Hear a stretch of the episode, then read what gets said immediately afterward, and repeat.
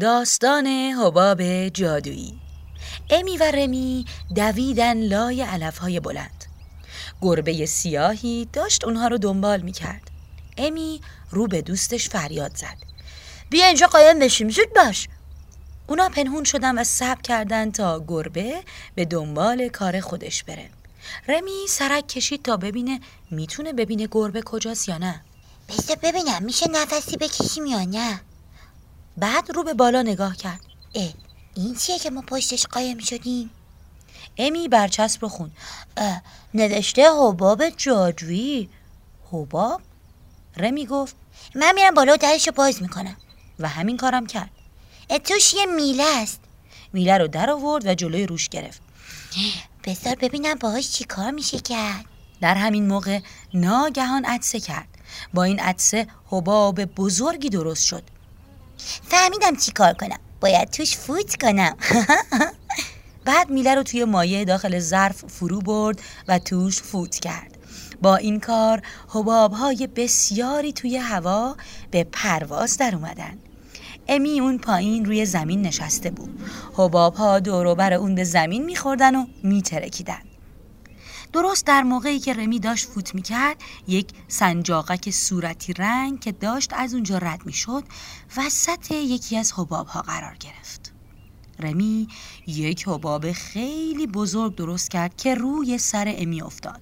امی از روی زمین بلند شد و رفت توی حباب و درست مثل سنجاقک توی هوا شناور شد. امی از اون بالا به پایین نگاه کرد و گفت وای چقدر بامزه. علفا رو می‌بینم. رمی چرا هم می‌بینم. گربه هم می‌بینم. اه رمی فرار کن. رمی میله رو روی زمین انداخت و دوید لای علفا گربه به طرف اون پرید و با این کار ظرف حباب ساز رو چپ کرد. رمی به طرف درخت دوید و توی لونه چپید. امی که توی حباب بود به بالای سر گربه پرواز کرد. آی گربه نمی‌تونی منو بگیری. چه خنده داره. گربه پیف کرد و با پنجش ضربه ای به حباب زد. حباب ترکید و امی روی زمین افتاد. گربه به طرف امی دوید. امی هم خودش رو توی لونه انداخت و کنار رمی نشست و گفت دیگه هیچ جواب نداریم. بعد از اینکه گربه از اونجا رفت اونها هم از سوراخشون بیرون اومدن تا تکهی پنیر پیدا کنن.